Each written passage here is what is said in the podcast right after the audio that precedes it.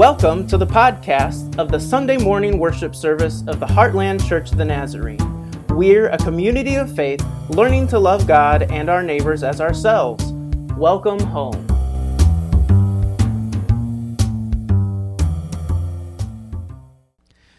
Today's sermon text is from Mark 13, 1 through 8. The passage will be on the screen for you, or if you like, please turn to Mark in your Bible.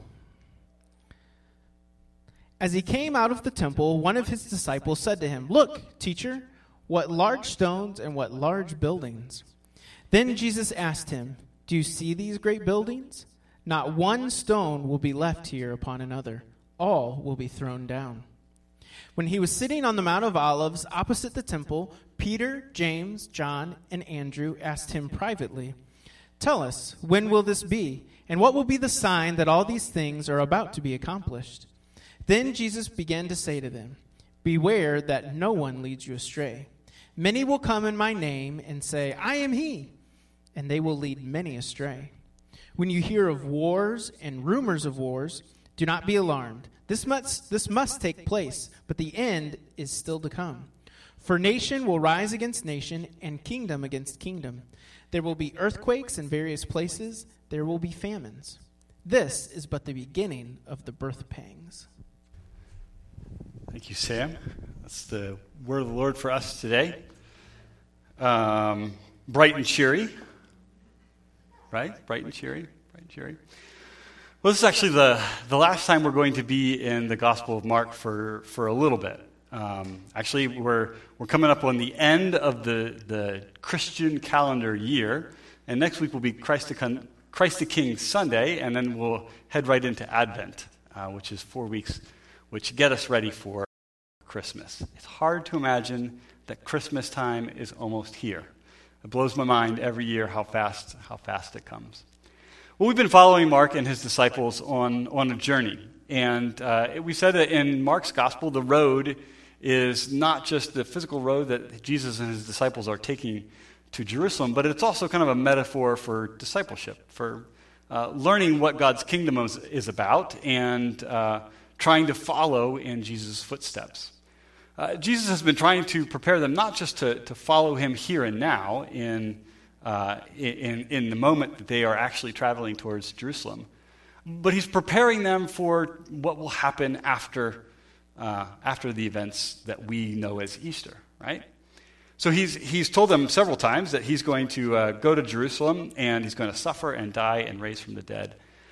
And that's kind of gotten the disciples all well, all confused about what's happening. And so uh, they've been a little bit tentative, but, um, but Jesus is trying his best to prepare them uh, for what will happen after he dies and raises again and eventually goes back up to be with God the Father in heaven. And so we read that story in, in Acts, that part of it anyway, very beginning. Uh, and, and so uh, the future for them is unclear. It's a little, it's a little murky. And, and I guess if we're honest, for us too, we often think, uh, well, we often experience our future as being uh, a little bit murky. We, we don't have ideas about what's exactly going to, to happen in the days and weeks ahead. Um, and sometimes that makes us maybe a little fearful.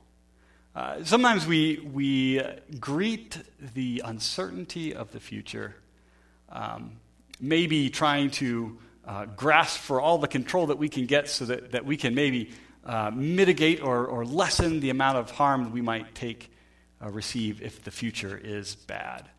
Uh, or we just, we just might try to work really, really hard to control everything, uh, every little thing, so that we might squeeze the very, the very best, I almost said goodest, the very goodest things out of, out of what the future might hold for us. And imagine in a certain way that this is where the disciples are. They are, they are heading towards Jerusalem, or that they've been there actually, right? So, um, and Jesus has been talking to them and saying, These are all things that are going to happen, and it's not going to be all great. And so they're, they're filled with questioning and doubt, maybe, and even speculation about what the future might hold. Jesus will have some words, though, I think, um, as we get to the end of this passage, uh, uh, that will help them maybe be a little bit more contented as they look towards the future. I will have to say that, that these verses today are, um, are part of an entire chapter. uh, obviously so. But they're connected to everything that goes by. And, and the incident that happens that Sam just read for us today really kind of kicks off Jesus talking about a whole lot of things uh, that are kind of dark and foreboding. Um, and and we'll, we'll get to that in just a little bit. But we're only looking at half of it, and so we're not going to get a chance to go uh, full into everything that, that might be said in, these, uh, in this particular passage. Well, they've been in the temple for the last couple of passages that we've looked at, and they've had conversations. Some of those conversations have been bad. Uh, religious leaders in, in, uh, in Israel have been asking tr- questions to try to trip up Jesus because they don't like what he's doing. We did encounter one religious leader, though, who was asked a, a good question, and, and, Jesus was answered, able to answer it uh, truly and correctly. And uh, that question was, What's the greatest commandment? Jesus says to love Lord God with all your heart, mind, soul, and strength, and to love your neighbor as yourself. And the religious leader confirms, like, yes, this is more important than all of the burnt offerings and sacrifices. And, and so we kind of get this image that, that what Jesus is expressing about everything that God hopes for the world and God hopes for Israel and what they might do, that it's all distilled down into loving God and our neighbor. Uh, that all of the other little churchy things, uh, they wouldn't have said that. Jesus wouldn't have said that. But all the other little churchy things maybe aren't as necessarily as important as trying to do those two things. Well, they're leaving, uh, they're leaving the temple area and they're walking out. And uh, as they come out of the, the temple, one of his disciples said to him, Look, teacher, what large stones and what large buildings. Now, um, most of Jesus' disciples are, they're Hicks. Maybe? I, I guess. I don't know. They're country folk. They're, they're, they're poor, simple. Um, you know, some of them we know are, are fishermen, and they are just kind of salt of the earth people uh, living in places that aren't big cities. Uh, not that cities were, were huge in, in the day. Uh, but it would have been a magnificent thing for them to come to Jerusalem, to the capital city, and to come to this structure that, that, that maybe they had been there before. A good chance they had. But, but to see it in its grandness and its largeness, uh, in its beauty and in its majesty, compared to all of the things around it. In fact, the, the temple would have been most likely the largest building in the region. Certainly, it was the most well adorned building in the region. Uh, thanks in part to, to King Herod, who uh, kind of uh, adds on to it and things that'll get in trouble later on, but that's another part of the story. But it wouldn't have been, it wouldn't have been strange for a group of, of pilgrims, a bunch of disciples making their way in Jerusalem to look at the temple and say, oh man, that is just, that is just so spectacular. One of the things I think we have to keep in mind is that the temple for Jerusalem was, well, it was the center of the universe. As far as they were concerned, that is where God's presence dwelt among creation. And so, for, for as long as Israel can, has, can remember, the temple has been the central symbol of their nation, the central symbol of God's promise to them uh, to be a holy nation and a royal priesthood. The promise that God gave Abraham that, that his descendants might be a blessing to the entire world. It's the symbol of God's covenant, uh, in a large part of way, with Israel. And so, uh, Jesus' next words, I think, would have been a little bit shocking then Jesus said, Do you see these great buildings? Not one stone will left be, be left here upon another, all will be thrown down. Uh, can you imagine? Can you imagine if you're Jesus' disciples and, and you hear this and you're thinking, like, we've, we've heard Jesus say some pretty crazy things, like he's going to die and raise from the dead and all those kind of things. So, we, and they've seen him do a lot of crazy things too, like uh, cast out demons and heal people and bring people back from the dead and and, and, so you would think maybe that this statement wouldn't necessarily be as shocking to them as it, it could have been. But I can imagine, I can imagine that, that because of this building meant so much and occupied such a central place in Israel's thought, uh, that it would have caused something in them to break just a little bit. Uh, Mark doesn't give us any uh, initial response. Uh, perhaps they're too stunned to realize what it is that Jesus is saying, or even to be able to think through the, the implications of why, you know, why would Jesus say that? Uh, one of the things you have to keep in mind, too, is that um, there was a time in Israel's history after a period of long unfaithfulness for Israel, uh, that the temple does get destroyed. This isn't the original one, this is a reconstruction. Um, uh, that during, during the exile, the, the Babylonians came and, and, destroyed Israel and destroyed the temple and carried them all off. And this was itself a time of great upheaval and turmoil and doubting and wondering about what God's future was for them.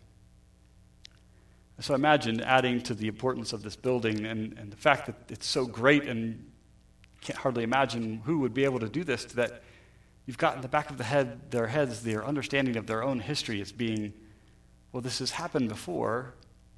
Uh, maybe it will happen again. And I, and I, bet they were wondering over and over again what, what exactly that meant. Uh, what does that mean for everything that Jesus had said about what the kingdom of God is and that he's bringing the kingdom of God? And, and surely the kingdom of God can't come if the temple is not here.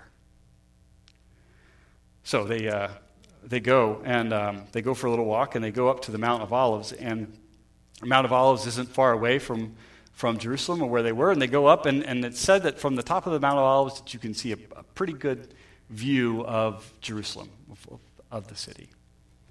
And so they go up there, and um, I imagine uh, that they're all kind of looking out over everything that they've seen and maybe contemplating all of the experiences and the conversations that they've had to this point. Uh, and who is it? Peter and James and John and Andrew they pull Jesus aside and they say, Tell us when this will be and what will be the sign that these things are about to be accomplished. Uh, two, two things are happening. They want to know when and how they will know it's going to happen.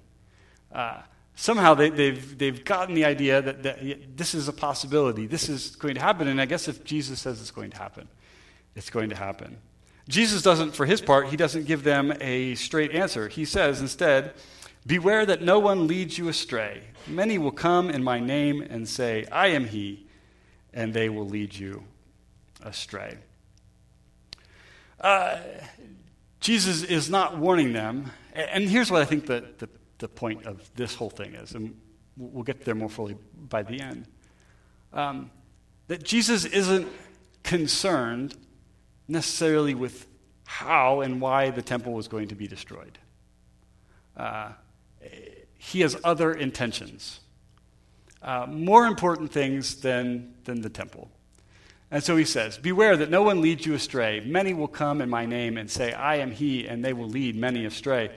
Jesus is not concerned that a, that a foreign army is going to come in and destroy the place. Jesus is concerned that after he is gone, someone will come and say, I'm the guy. I'm, I'm the one, I am the only one that can fix all of our problems.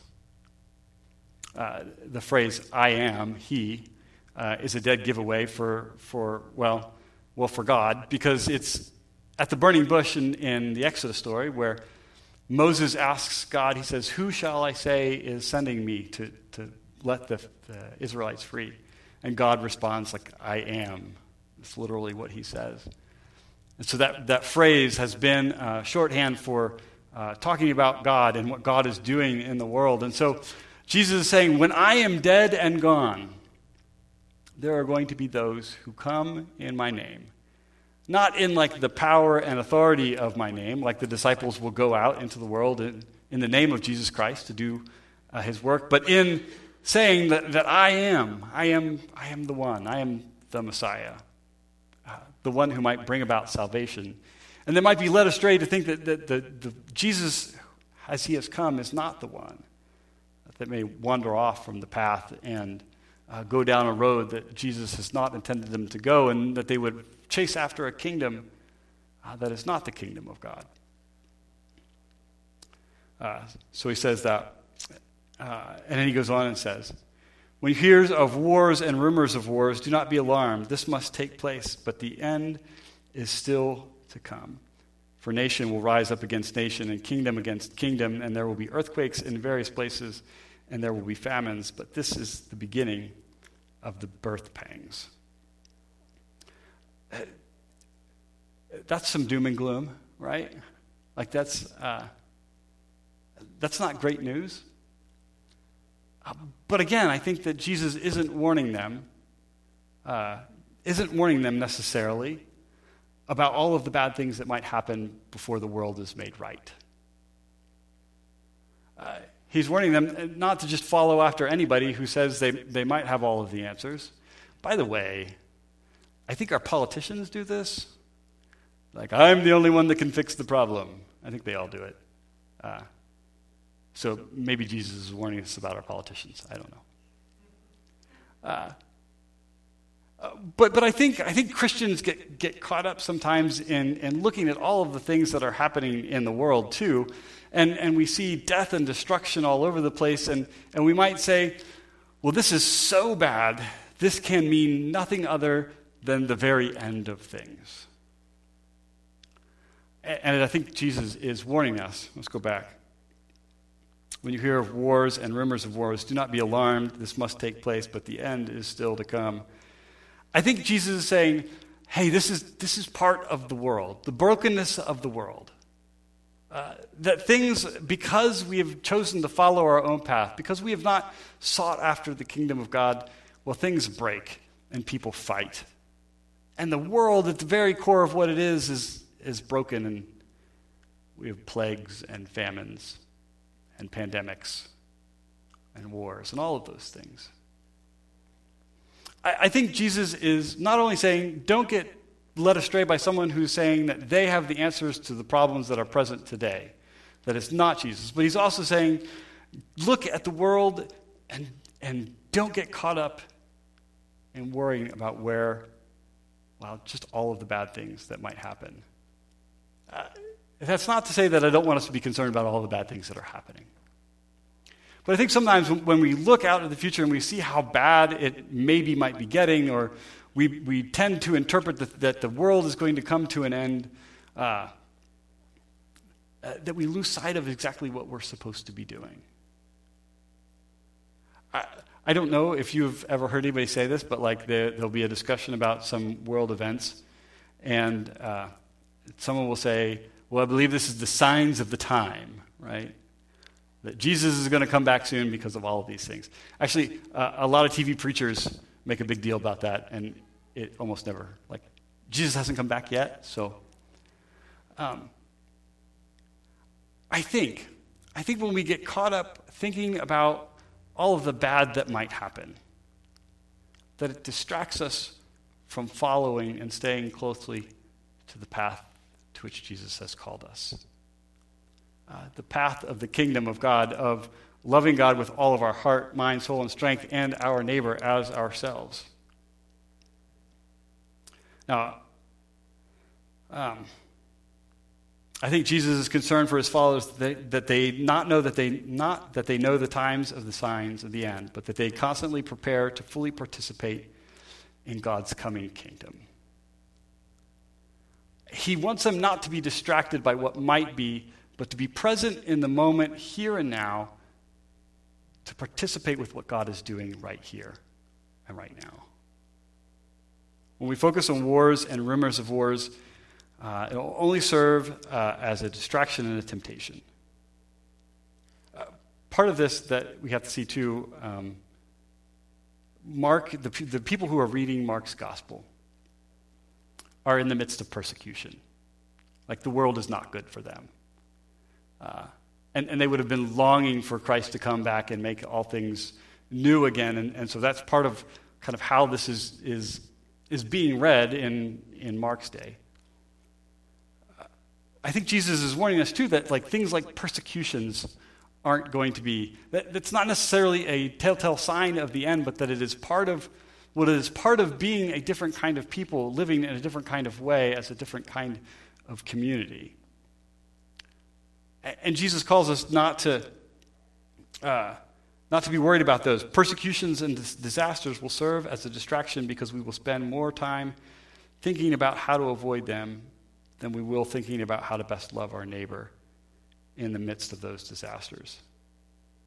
Persecution and disasters will serve as a temptation uh, because we will be tempted to greet those dangers head on with our own authority and power instead of trusting that the God who created the universe is coming to set all things right. I think two temptations there, right? temptation is to get distracted and not be the loving kind of people that God has called us to be here and now.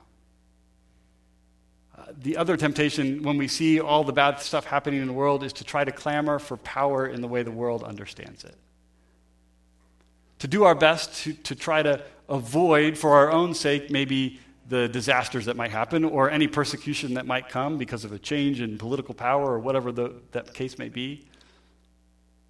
Instead of resting in the fact that the God who has created the world, the God who has saved the world, is continuing to work for its salvation. And that what God has called us to in this time, here and now, is not to speculate about what will be about how the end of the world will be, but to live faithfully as people who love God with all that we are and to love our neighbor as ourselves. So that when bad things do happen, heaven forbid if there are persecutions or disasters in our own neighborhood, as there are all over the world, that we may be motivated by our belief in the kingdom of God, that we might be motivated by the love which Christ has showed to us to go and be Christ's servants in the world. Let's pray. Dear Lord, we, um, we find these kinds of passages weird uh, and maybe difficult to understand and maybe a little depressing. It brings up a whole lot, uh, lots of questions. Uh, Lord, we confess, though, that we get a little caught up sometimes, maybe in those things. And that we might allow um, bleak pictures of the end to distract us from what we're to be doing here and now. Or to tempt us to, to, to chase after solutions to problems solutions which are not your solutions, but, but are ours. We confess to you that we, um, that we have not always been so focused on you and on the path you have set before us. We ask for your forgiveness and we ask for your strength to, as, we, as we are learning and growing in our faith in you, as we are growing as people and as a church that you might strengthen us to keep our focus uh, on you. Lord, we also confess that we like taking things into our own hands when things get bad, instead of trusting that you are working for the good of all those who love you. We confess that the temptation to, uh, to power or to cozy up to people who are powerful, who might make our lives a little bit more easy, um, that that temptation is great. Or we confess uh, that we do not rest and trust in you as we should. And so we ask for your forgiveness and we ask that you might give us the strength and the courage in the midst of all that happens uh, to have our trust remain completely in you. Lord, as we um, receive your supper here in just a moment. We ask that it would be for us more than just a reminder of your facing the world's worst. Um, that it would be a reminder of your focus on the road in the kingdom of God. That it would be a reminder of your um, commitment to trust that even in the worst of things, that you are making all things new. May it remind us of those things, but may it also nourish us. Uh, may it do what all meals do and give us strength and energy to go and face whatever it is that the world will have for us. Lord, help us to keep our focus on you. Help us to not take things into our own hands. Help us to rest in your care and provision for us. In Jesus' name we pray. Amen.